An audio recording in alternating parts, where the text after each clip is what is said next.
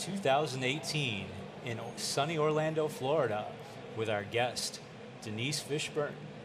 Tony Cuevos is a co-host, along with myself, Steve Kostick, and we're here to discuss some security with the expert, the fish, none other. So um, we have several topics we would like to query you about and Oh, awesome. obtain your expertise.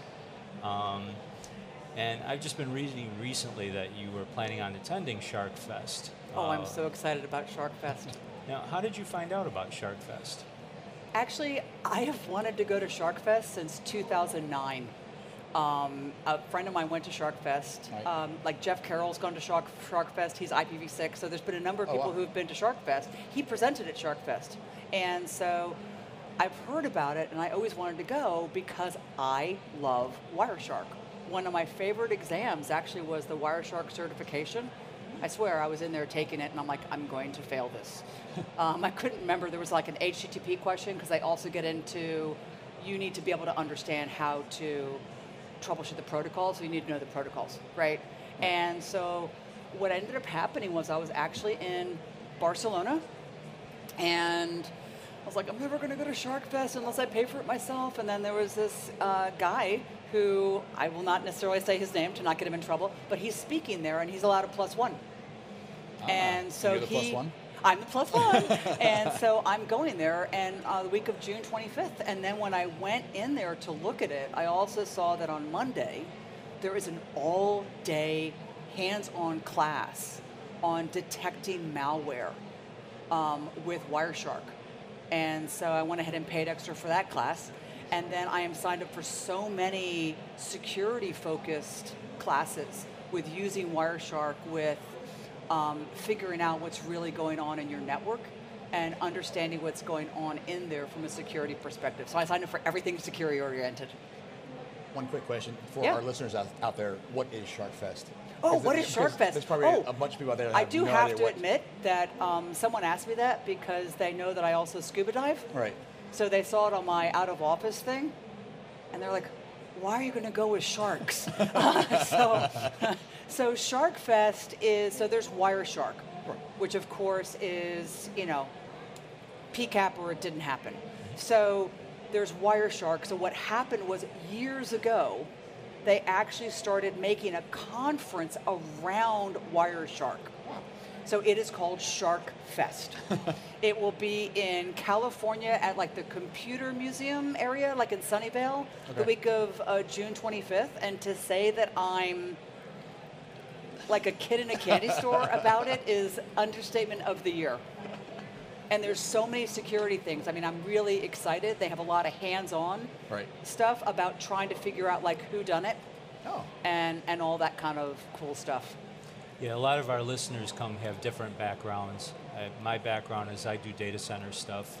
Tony, I believe you're in the I'm in Collaboration. The collaboration in network. Well, and, and I'm newer to security. I mean, Right.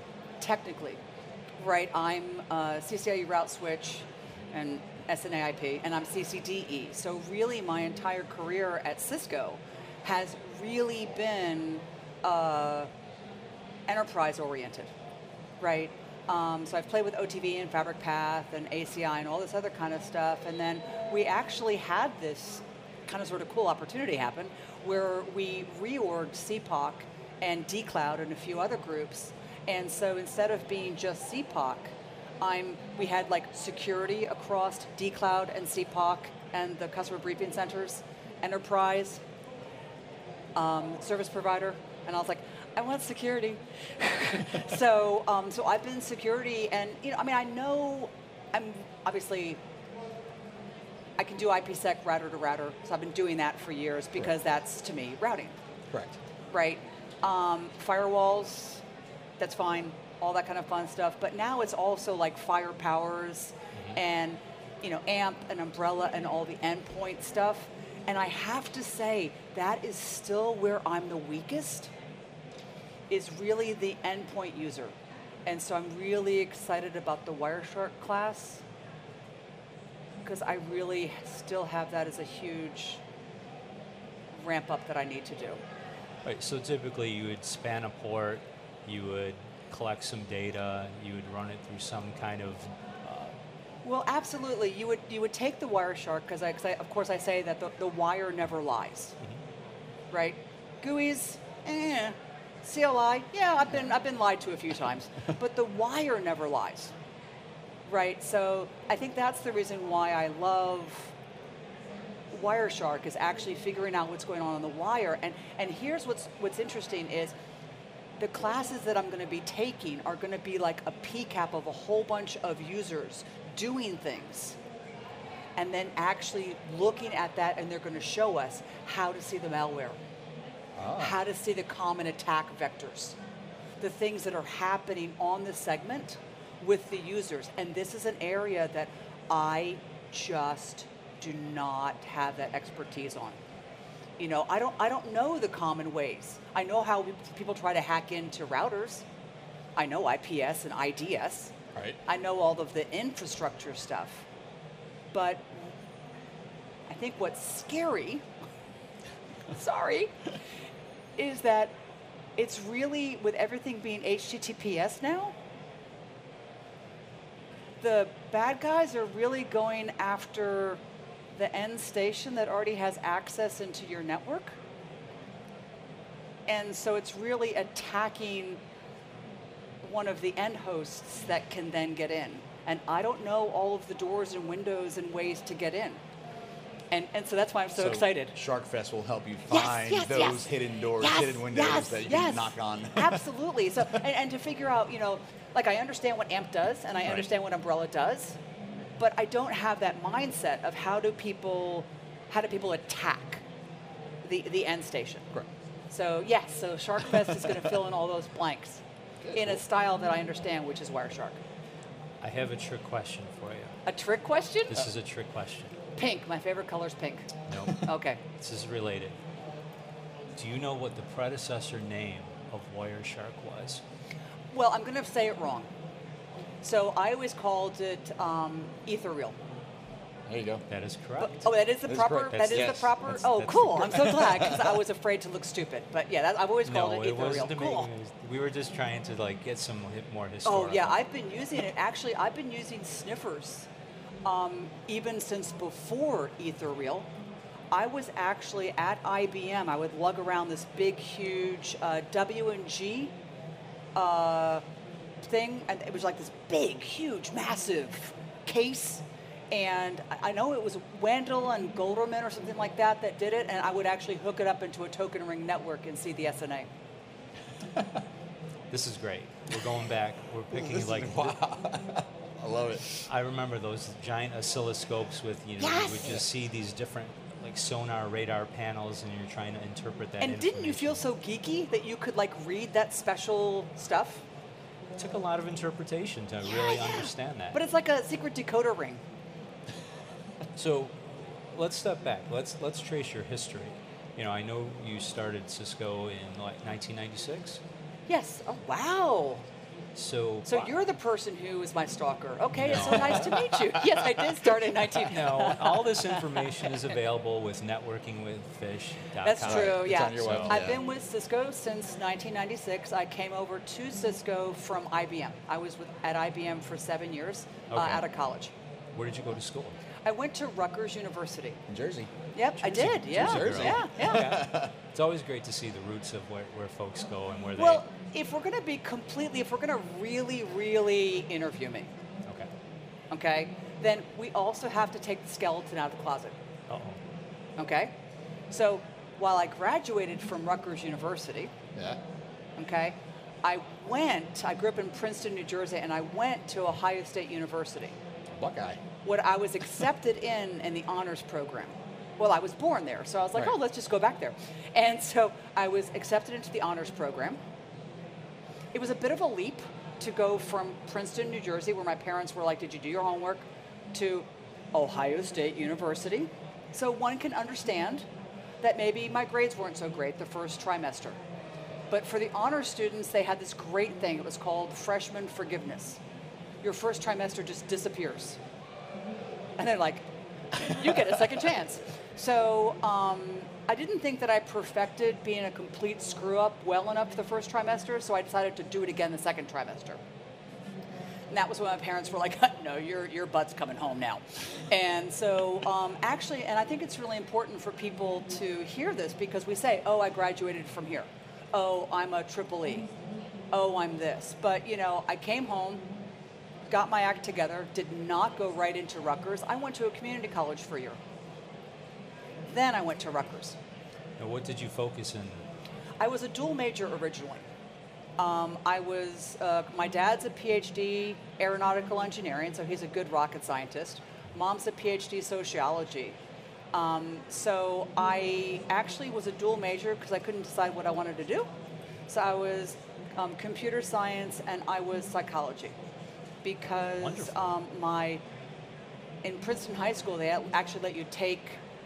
Um, we had a we had punch cards, and so I took the three classes that my high school did um, with the punch cards, and then my summer job would be working with my father to write Fortran coding when I was in high school.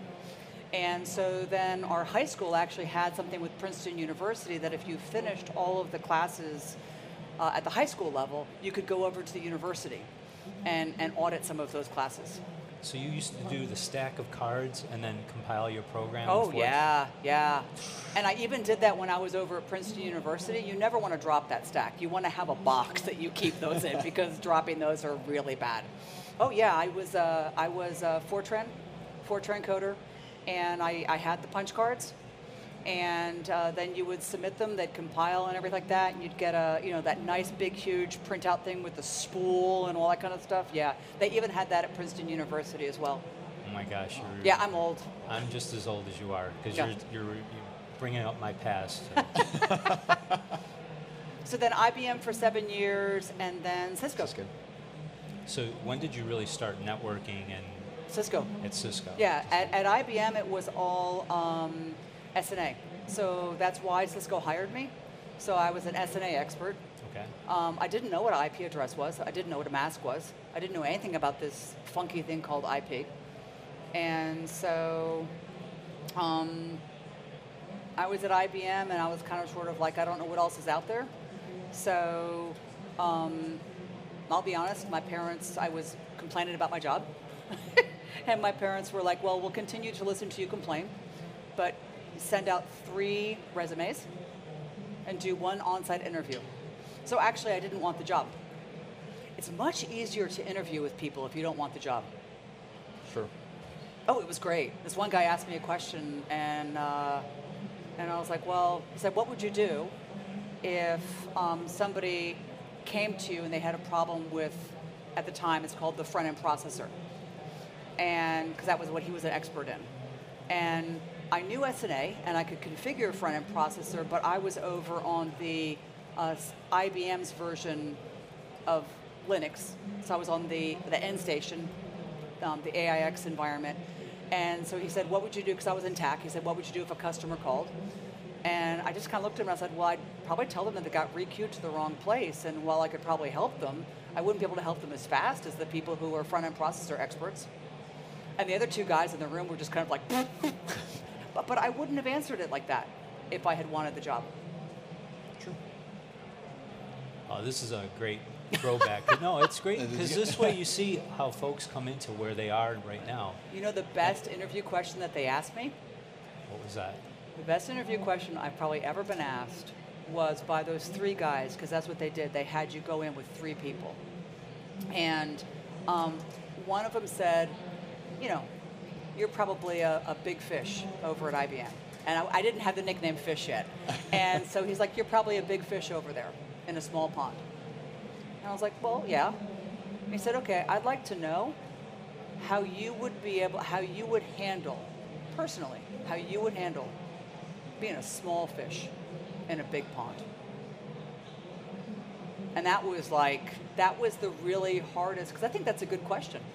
You know, so many of us are used to being at like the top 10%. And he was kind of sort of like, what if you're just in a group with a whole bunch of other rock stars? Well, but your personality shows that you want to learn, you want to absorb. So I would think you'd want to just jump in the deep end with that. You know, we're talking 22 years ago when I'm not too sure if I was quite as emotionally mature as I am now. Uh, so I might have been a little more cocky back then, but okay, I like I like your view. How did you answer that question then? Um, I answered the question uh, internally. I thought to myself, crap, what have I gotten myself into? oh, it's okay, I don't really want the job anyway. So what do they want to hear? And so I said, well, I think that, that would be a, a really wonderful um, change and um, would probably push me, you know, um, to, to grow more. But then again, I didn't want the job, so. No, I like the, the question you posed about how they asked you this the trick question. There's really not a right answer or a wrong answer, but you know, one of the questions I like to ask, and I, I want to ask you, is it's just this is a Sure. question I ask for all network engineers. You know, everybody's got a backpack, everybody's got a laptop. What do you have in your backpack that makes you a security focused engineer? Like what tool? It, it can be physical, it can be a program, it can be, you know, like you, you can ponder it a bit. I, I think I think that um, uh, what I carry is um, I, I carry a lot of protection in my laptop. However, I still don't think I should ever go to Black Hat and have my wireless on because I don't think I'm at that level yet. Now, have you ever attended one of those? No, I haven't, and I'm so scared. I'm, I'm like, I'm afraid my name's going to go like right up there because my understanding is is that um, this is my understanding. So to all of the people who are listening to this, there's Black Hat and there's DEF CON, right? Black Hat in the past was what kind of sort of like my understanding. Again, DEF CON was now. It was like the core people, and then to a number of the core people, Black Hat has now been commercialized. So it is no longer quote unquote true. Um, however, there are a lot of people who would like to show the people who they think shouldn't be a Black Hat that they shouldn't be a Black Hat. And they have fun hacking into you.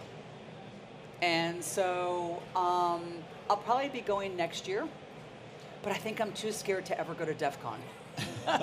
so I'll probably be going to Black Hat, but DEF CON, I think I, I Not yet.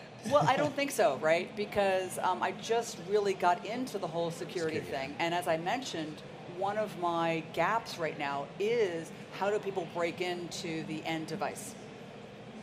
And until I close that gap, mm-mm, no, I'm not going to DEF CON.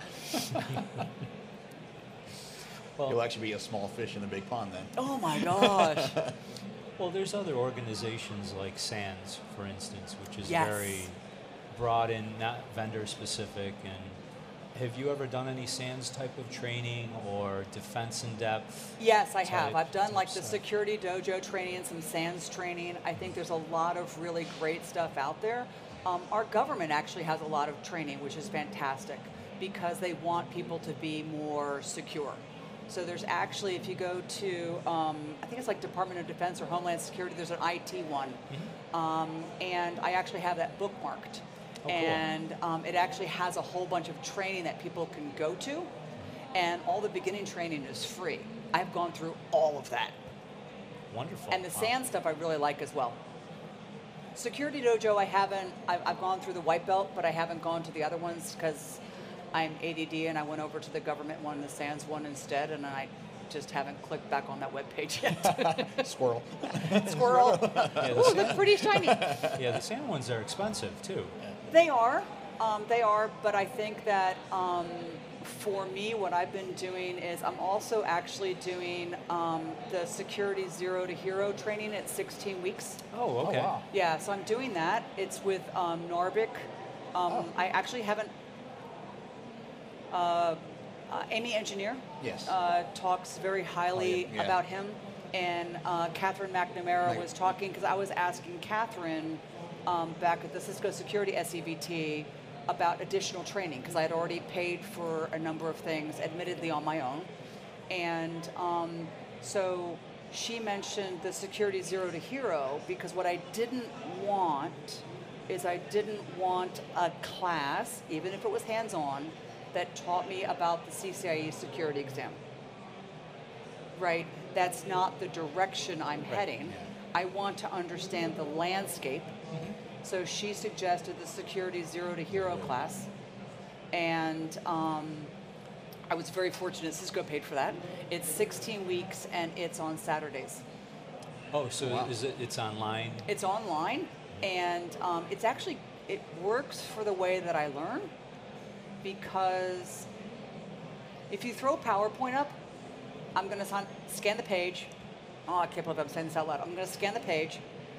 I'm going to pay attention to you somewhat, and I might look at the next slide. But what he does is he actually, this guy clearly has a lot of training. It's not Narvik, it's uh, uh, Pietro, like Peter, Ah. and he has a tablet, and so he draws as he's explaining things. He writes and he draws as he's explaining things. He does it in different colors, so you can't get ahead of him, and you can't. So you're right there with him. So that works for my ADD brain. So it's interactive where he's posing questions. Oh, or you- absolutely. We can take ourselves off mute. We can put things in the chat room. Um, so it is, and then they record it. But I, except for last Saturday because of Cisco Live, um, I've gone to all of them. So I wake up, and uh, some people are in Europe, some people are in California. So it's like uh, 10 o'clock my time Eastern. Uh, I think we have one person who's in like uh, Saudi Arabia. Oh, wow. So it's really late for him. Um, but yeah, it's kind of cool. And we have a spark room and we all talk to each other and talk about homework. So I assume there's like a, a module for ACS or Oh, now absolutely. ISE. yeah. We started off with, um, well, we started off with um, the ASA. Okay. So the first uh, two weeks were ASA.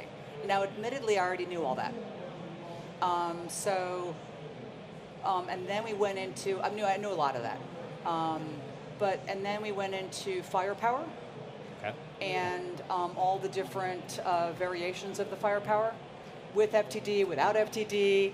And he was actually explaining naming conventions that I'm like, oh, I'm so glad someone's finally doing that. And so it's going to get into like DMVPN and IPsec. So I'll know the IPsec stuff, but we're going to cover AMP and Umbrella and a lot of other things. Yeah. Cool. Um, did you have any questions? Um, Oh, I- because I, have Pink. loads of them. Favorite color is pink. Is it? Yeah. Um, going back to what you mentioned earlier about where, where, where did you get the nickname Fish? Oh, the nickname fish. okay, so we'll, we'll do the cleaned version. Yeah. So the, the simple version is is that I was playing hockey, ice hockey, right. uh, a number of years ago, and uh, with a bunch of guys. And my name is Denise. It's a very soft name. Now I'm not saying that I was great at the hockey, Right. and but I usually would go and like steal the puck from people because my my legs and I'm in shape. But then I never knew really what to do with it, and I couldn't shoot. I could pass, but I couldn't shoot. so people would hit the stick on the ice and bark my name, Denise. It's a very soft name, so I really didn't hear it. So one of them started barking. He'd hit the stick on the ice, and he'd be like, "Fish!" And of course, my last name is Fishburne, correct. so that wasn't. So then I would just turn. So everyone noticed. And so I just became Fish. and so uh, one of the people I worked with at Cisco, and um, so it just became Fish. And I, I, my favorite place to be is on a boat, The in the water, um, scuba diving, whatever. So it just naturally. Fits. It does. It Does, yeah. really fish. It really fits. Yeah. Yeah, so I've been fish for like, I don't know, 10 years now, something like that. So, and now it's just, and I, I will say one thing, it actually does help me at conventions like this because um, Denise Donohue, I have had like 10 years ago, I would have people come up and be like, oh, Denise, it's so nice to meet you. I've read your books. And of course, I've never written any. And I'm thinking, you, you mean the other Denise. And so they're like, oh, you know. so by going by fish, it does help differentiate because uh, I was getting confused with Denise Donohue quite often. AKA the Lady Networker. AKA Lady- Lady Lady. Networker. AKA someone I am not upset with being confused with. Now you mentioned Amy Engineer. Yeah. She's a longtime Cisco champion.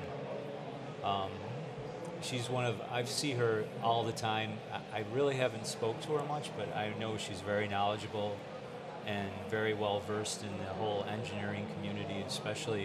I saw her at the last Wireless LAN Pros uh, Professionals Convention. So Yeah. I, I just mentioned She is she is um, a role model of mine, and everybody has her to blame. I will repeat this: everybody has her to blame with the fact that I'm social. My first eight Cisco lives, um, I would get up, I would come in, I would go to the speaker lounge, I would teach my sessions, I would meet, do MTEs with customers and talk to them about their networks. And then I would be back in my hotel room. So the first eight Cisco Lives, I had never been to a CCIE party. I had never been out to dinner with customers. I had never been to the customer appreciation event. And in eight Cisco Lives, I probably, even with Cisco people, only went out to dinner probably three or four times. So to say I was a hermit for eight Cisco Lives is the understatement of the year. well, And so she is responsible um, because I met her, and in 2013, five years ago, in Orlando, um, I had become a, I had been uh, picked, uh, I didn't even apply, I had been picked to be a Cisco champion, and uh, by Amy Lewis. And so they had all these things where it's like, well, we want to get together. We want, there's going to be a Cisco champion table. There's going to be this, there's going to be that. And I started getting nervous about that and having to live up to the expectations of what people thought fish, Fishburne was. Um, and I started noticing some people on Twitter that um, I thought were jerks. And so, um, and some people talked to some of the champions. So I was afraid that if I was around the champions, I also might be around these people who I thought were conceited, selfish, everything's about them, jerks. And so I found myself recoiling from actually doing things with the champions. And so I reached out to Amy on DM. She didn't know, who, I mean, she knew who I was, but I'd never DM'd her. I was like, hi. And um, so it's like, I'm starting to get nervous about Cisco Live. And that year I was supposed to speak in front of over, I think, 400 people. So her answer back was, well, yeah, if I was going to speak in front of 400 people, I'd get nervous too. And I'm like, no, that I can do because that's just teaching. Um, I'm actually getting nervous about the Cisco Champion program. And I'm getting nervous about having to meet people and live up to whatever expectations they think I am, that I, I am. And I don't want to have to be on like that. And so she said, stay with, stick with me, and I'll introduce you to everyone that's really cool. I, I just want to counter this because you mentioned, you know, teaching and stuff. I've attended your class a few times, and in the past, I found it to be one of the most captivating classes I've ever attended because you, as a speaker, are very engaging. You're very methodical, and you kind of feel like you're getting in the back seat of the car, and I felt like I was just a passenger. So, just want to give you that Well, I just want to hug because- you. Thank you. No, I mean, I, honestly, your your sessions were. I'm very were passionate about it. Yes, and I could tell by the way you presented yourself, it was. I- I just thoroughly enjoyed it. That's why I, when when this opportunity came up, I wanted to jump on it. So, but anyways, that was my plug to counter being. No, uh, I, I, I do love passing on what others have passed on to me and what others have helped me. Um, and I think that when you're presenting, um, everything is about you being a conduit because you've worked hard on those slides. Okay, you worked really hard on those slides. Right. So now all you're supposed to do is to just be a conduit to be used to get all of that knowledge into everyone's brain out there because they came to the class to learn that. No more, no less. But the approach, that was what I really, really got. That was I'm so my glad. hugest takeaway. So, But- Aww. I had to, I had to just give you that plug because you were putting yourself down, so I wanted to give you that plug. Okay, So- okay. It's your delivery. Well, someone said that they they can tell that I genuinely care if people are getting it. So Yeah, you, you just give off that vibe. So, with with the way security is evolving, how do you keep Oh. up with like competing vendors? Like, okay, obviously you, you know about firepower, but how do you Oh. Know about the checkpoints, the Right. Palo Palo Alto. Altos, and all these you know emerging technologies, like like different vendors to It- like it know. is. It is not easy. I mean, it is, I'm sorry. Do Go ahead. I, I, I was actually just going to add to that. Do you try to learn those technologies as well too, You know, or it's it's dabble hard. like I, a little I, bit into it? I. So what I try to understand is where. Um, so when I got into security, what I did at Cisco was I reached out to a bunch of coworkers that were in security, and I said, I want to interview you. I said, what do you like best about Cisco security products? What do you like least about Cisco security products? What do the customers like best about Cisco security products? What do the customers like least about them? Who are our number one competitors? Right. How are they viewed by the customers? How are we viewed in that space? What do they have that we don't have? And so, from that perspective, I learned a lot about a lot of competition. And, um, and I've learned a lot, probably more about Palo Alto than I actually have about Checkpoint um, Palo Alto does seem to be very much their name keeps on repeating Right. in firepower things. It's like the biggest, like a right, and I, I Yeah. do, I am aware because I'm on the um, Next Generation Firewall Technical Advisory Group. Okay. So it's a small group of technical advisory people for what we're supposed to do. So I know what our roadmaps are in the future, and I know which ones it's like, well, we have to have this one in here because Palo Alto already has it. Right? And so I know what they have that we don't. I know what we have that they don't. More so with Palo Alto than with Checkpoint. Only because I just had their name popping up more. But but it is it is really hard. But it's the same question with routing and switching. What does Juniper have? What does Arista have? What is Cumulus? Right? What does Juniper have? I, I don't even know. But Cumulus, no, I'm talking about routing and switching, so it's the Okay. same problem, right? Cumulus and a lot of the white box people are redefining routing and switching. I think routing and switching people have to know that. So it's the same thing in security. So I was talking to someone last night because I don't know if you have an entire Cumulus network. So I was just talking to someone last night. If you have an entire Cumulus network or an entire white box network, how do you do security? So they explained it all to me, but it was all uh, IPS IDS firewall. And I'm like, okay, how do you then, what do you do then, what do you complement that with to protect the end station? Right, because that's all on the perimeter. What about Absolutely. what about the internal? Right. How do you stop the your internal attacks from? So I feel like I'm always trying to keep up. it's nonstop. Well, that's why you work out every day. Oh, absolutely. Except for Cisco Live, apparently. So to answer that question is is that at first, I will tell you, a year and a half ago when I was getting into security, it was overwhelming. I really had a hard time balancing my work-life balance because I was in such a panic now that I was security that I knew at least what all of our products were and what they did. So I think for a good six months, I really screwed up my work-life balance. Um, so you're asking me what I did to learn, to try to keep up. Now, were you an ACL fan? You And- know, going back to your your router, you know, switch days, were you like configuring massive ACLs, and that would be your your perimeter security? or- Actually, I, I really like, so yes, I think the better way of saying that is, am I a control freak? Yes. I'm a control freak. Um, my view has always been whether it's security or even QoS, if you're not going to let it out, don't let it in. Right?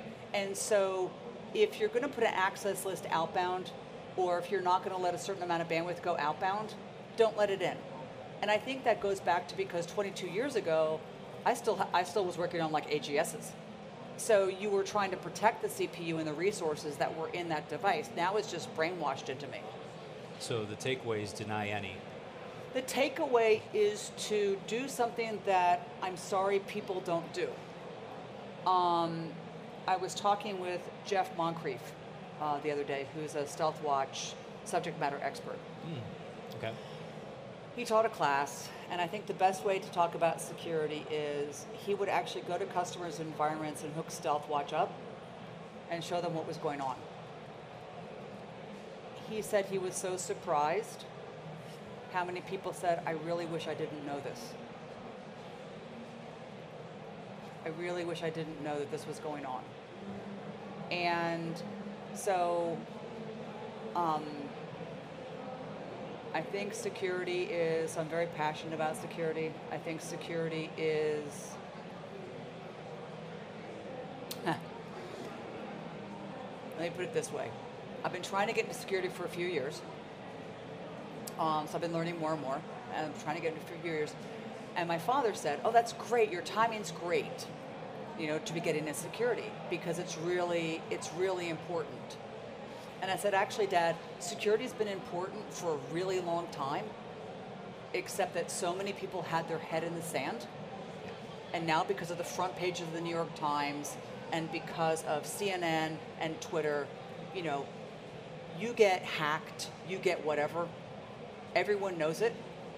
And so for the first time, I'm sorry, but for the first time in forever, unless you are government or financial, for the first time ever, I have seen people fully, finally take security seriously and give it the um, intellectual mind share in your design team and the priority that it needs.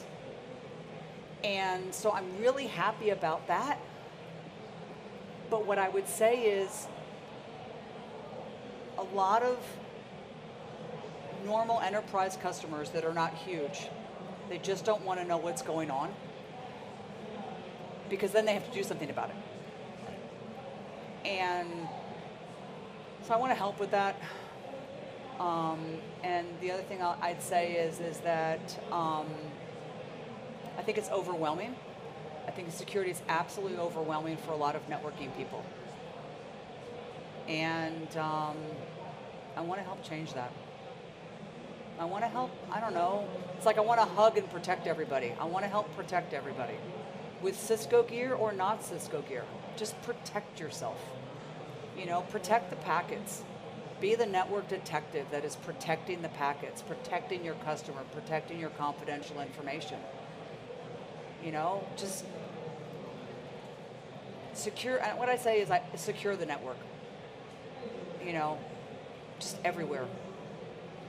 It, it, I went to a Talos thing one time. Did you attend this past week's Talos? I wanted to so badly, but I was teaching, so I couldn't be in two places at once, and my wife won't let me get cloned. So, um, so I couldn't. I couldn't. But I talked. I talked to the Talos people a lot, and uh, one of them was actually saying that it is a constant cat and mouse game. Once we figure out how to build a better mouse trap, they figure out how to trip it. I, was in a class that absolutely, uh, in Barcelona, I think, that absolutely amazed me. And he was talking about most attacks are financial based. So one of the biggest things is is to actually make it almost cost prohibitive for them to get into your network. I mean, it's, it's simple, right? You remember the club that you had in the in the cars, yeah. Yeah. or just like a little sticker that my house is secured. Yeah. Okay, the concept is that is actually a deterrent, right? Because I want to get in as a, as, as, a, as a bad guy, I want to get in and out quickly. So if you make it harder for them to get in, and if their desire is financial, then the more money you make them spend, the more time you make them spend, the more money you make them spend in order to get in, the more they're just going to move on to somebody else. Right. Now that doesn't help when it's government or, you know, not money related. But I I love security, but it is absolutely overwhelming and the more I get into it, um, the more absolutely scared I am. And that's a very honest answer. That's that is so true, and it, it applies. I completely understand that one thousand percent. You know what I didn't realize? If my laptop is um, is in sleep mode, you can still, because of the fact that the USB has some intelligence, you can still stick a USB, um, just in sleep mode, you can stick a USB in there Yeah. and get it to run a Pull info. program. Right. Absolutely. Pull info off of it. Oh yeah, when I learned Yeah. that about a, a year and a half ago, I thought to myself, I don't even know if I want to go into security, know all these things. I mean, it is really, It's in sleep mode, but it still has like one eye open still. so it's, it's still really overwhelming. yeah. It, it, it's scary and it's overwhelming, and I don't think I'm ever going to know everything. And that's scary too. We can all we can't all be masters of everything. That- No, yeah, and I think that's why we have to, to lean on each other. But you mentioned StealthWatch. That's really a hot product right now. Oh, I love it. Um, I work at a utility, and I know we're about to roll some of that out. So I'm kind of excited to work with my security folks because, as I mentioned, I'm in the d- data center, so I work really closely. We sit right next to each other, so Oh, I like it so much. I'm so glad. I am so glad, and a whole bunch of yeah. I, and they stitched together the conversations, um, and uh, you know, all Cisco Live presentations are actually available online on demand afterwards. So I actually sat through um, Jeff's session, where he actually goes through a whole bunch of stories of when he went on site to people's environments, and like they found a. Um, what was it? It was a um, vending machine that like people were already peeing into this vending machine. You know, and it was just like I mean, he just had all these different examples of things that were happening that StealthWatch caught. And he was the one who said that when they've shown this to people before, they just they just want to try to put the genie back in the bottle, but you can't. Yeah, StealthWatch is cool. excited. I'm still scared, just to let you know, from a security perspective. Every now and again, I'm like, I just want to run back to route switch and put my head in the sand and not know all this. It is. It's it's it's. Yeah. It is scary. It's one of those that you want to be scared though, because if you're not scared, then you don't know what's happening, and you're not gonna, Yeah. you know. Just do whatever the best protection is. You know, whatever vendor offers the best protection, in your opinion, for your needs. What what? I have a question for you. What top three things would you recommend all organizations do right now to increase their resiliency, To increase what? their security resiliency? Oh. Just what would you? Okay, first you have to get something like StealthWatch.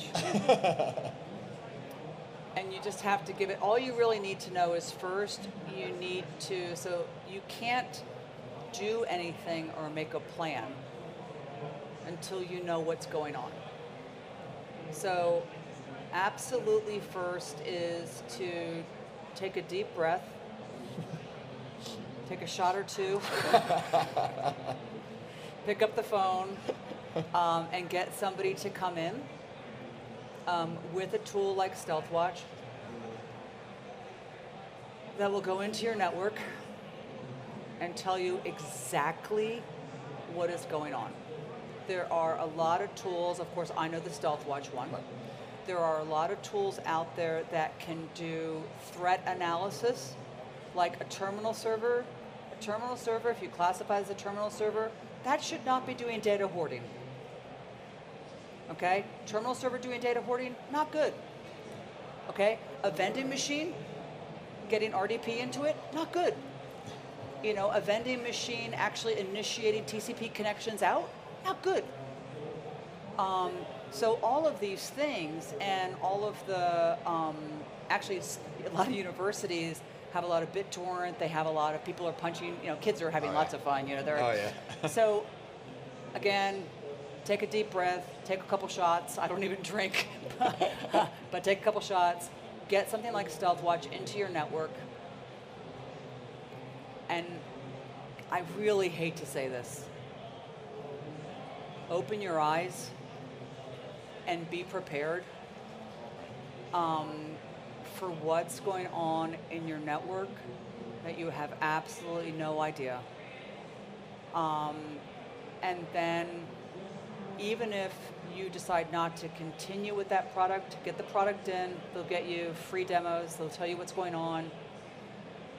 And then work together to see what the patterns are, to see where your exposures are, because you're going to see what your exposures are.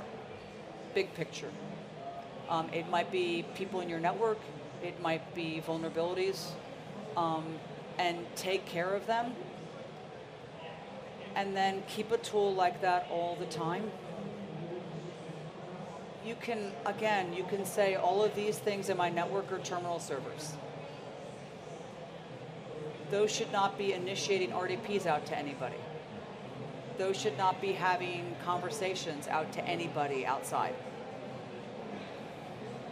but it's overwhelming and it's scary and people don't want to know.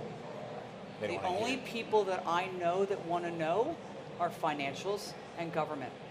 And that's it. And if everyone else was really honest with themselves, they just don't want to know. We're being photographed, that's why. Yeah. So, I have one question for you. With Absolutely. Did I answer your question? Yes, no, you, you did. Deep breath. Yeah. take a couple shots and then just And- and, then just truly say i'm going to see what is really happening in my network and i'm going to deal with it it's not even three things just Right, right. people don't want to do that and they want to make excuses as to why not to do it and People that's- don't want to know. People they don't, want to know to accept that they have these vulnerabilities, but they need to know. and once they know usually it's a little overwhelming It is. yes sir so, I want to know who your top three security go-to people oh are. Oh my gosh, my top three security go to people. Okay, so what I would say is, um, well, they're all at Cisco. That's fine. Okay, fine. so I would say um, Mike Geller. Oh, I don't know him. See? Uh, Mike Geller is just absolutely, he taught some classes here. Um, as an SGM, I asked him to teach a class, um, securing virtualized networks. So that was new for this year. And um, so I just, he is just so wicked smart, not just about one specific product, but about security in general across in a design. So he is the person that I think when I think about security in general or securing the network, not a point product, he is the person I go to. Right? He can somehow or other see in his mind all the different vulnerabilities in all the different places. So he is my first go-to person. I absolutely adore him, and now he knows it. So I absolutely adore him. I think he is brilliant. Um, the next person I would probably go to um, from a Stealth Watch perspective, actually, is Matt Robertson. Um, Matt Robertson is here. He does a lot of Stealth Watch, a lot of teaching on Stealth Watch. Um, Mike Geller is everything. Matt, Matt Robertson is Stealth Watch, but he was with he was with Cisco. He was with Cisco, and then he was actually with ISE and TrustSec, Okay. and then he went out to Lancope, and then he came back into Cisco, and now he does Stealth Watch. But he has all of this other TrustSec and ISE knowledge as well. Okay. Because So- Lancope was was where Lancope uh, was where we got Stealth, Watch, from. Right. Absolutely. And so I would say Matt Robertson because he is, he's just got so much wisdom over so many years. Oh, the third one. Wow. Pick, Oh. pick wisely, because you know your listeners will be uh, Oh anxiously waiting to hear their name called. Oh my gosh. Well, actually, it's this guy that I haven't met yet. And I just remember that his first name is Brad. So he is, he actually has what he does. And so he's not, it's not that he's a security expert per se, but he actually has this web page. And I feel really bad. So all you have to do is look up SharkFest because he's the person who's taking that class on Monday. So if you oh. just look at that agenda, so his name is Brad, forget his last name. I have him on Twitter, I have his web page, and he actually does these scenarios that has to do with security scenarios on his web page, and then he has a PCAP associated with it. Okay, so you go through these scenarios like find who done it. So so he he's good with security and different different- different security vectors, um, but he's also really good with ha- with helping people explain. So I would say that he's my third go-to, even though I don't know his last name. Just really embarrassing. Well, we're sorry for all the other folks that weren't chosen, but that, that is officially the Fish's top three. Those are my So, top top three, three that. I'm going to right now. Yeah. Wonderful. Do you have any uh, something you want to ask Tony? Because I can just keep firing. I know we. Oh, oh, okay. There it goes. We Uh, have Brad the name. Palm. We have the name. Brad Palm. There we go. Excellent. Thank you, listener. So we're sorry for all the other folks. Jason Davis, we're sorry. Um, Oh, come on. Jason Davis is like, he's like Mr. He's, yeah, he is awesome. But he's also a friend, so, you know, I can't pick friends. That would be just wrong. no, it doesn't have to be friends. But I, that's why I said go to. You know. Yeah, I go would say to- that these are these are my current go-tos. I'm learning a lot from Brad's webpage, and I'm like superstar struck that I'm going to be taking the class with him. But the other two people are, are, are what really give me the landscape. But I think when you go to a go-to person, you have to really trust their answer. Sure. Sure. So Well, that's why I asked you because I know the Yeah. fish has all the all the connections and knows all the answers. So. these are the people who can really break it down for me. Um, and they also have the ability to break it down. As opposed to some people I might go to for a specific thing, and they can answer that specific question, but they can't necessarily follow on with it or explain the implications. But they're great nerds. Now, how about this? Non-Cisco employee, not like folks that are here. If you had to ask somebody here, you know, who would you go to? Oh my gosh. Um, actually, I've, I've already gone to, so I, I did do something. I went to Amy. Okay, we've got Amy Uh, no, Engineer. no, no, no, no. So I went to her, and I actually asked her because I wanted to understand what the customers are going through. So I actually went to her and asked her if I could talk to her security person where she works. Like, what are their challenges? What are the challenges that people are having with the feet in the street? And um, I would say I've been too in, too involved right now with the security people within Cisco to know all the security people outside. You should ask me again after after Shark After Fest. Shark Fest, After you'll Shark more Fest. people. yes, because I'll be meeting a lot of people who are just absolute major nerds. There is a woman um, who's a Cisco champion. Her name is Zoe. She Oh. seems to like really Zoe. Zoe. Yeah. Zoe Rose. Yeah, she's. Oh, yeah, she's cool. phenom- yeah, she's phenomenal. I like her. Yeah. I would love to like sit in a room with her and ask her all kinds of security questions. so I'm gonna pick her. She's she's my top pick. I haven't seen Zoe. She came to Cisco Live, I think, in San Francisco, A couple or years maybe ago, yeah. San Diego. Yeah, She- she'd like yeah. to come to Cisco Live again. She was actually voted the, the top number one remote attendee. Attendee. Cool. Yeah. Actually, uh, her and I have. I've been, we've actually been trying to do like a video. Yeah. Video call so I can show her around. Oh, that's fantastic. But yeah, I I've want to meet calling her. and then I guess like where she's at, her Wi-Fi's been Oh, it's not as bad. so. So we're getting uh, uh, people waving at us. I believe this is uh, the end of our show. And Oh, I wanted cool. to Yeah. thank Pink. Denise. My favorite color is pink. Pink. Well, that we know. But I want to thank you for sharing your time and your knowledge. And Oh, absolutely. Thank you very much. You, all It's you, two, you two rock. Great chat. It's been a great chat. Great Awesome. talking to you. thank, Thank you. you. Nope.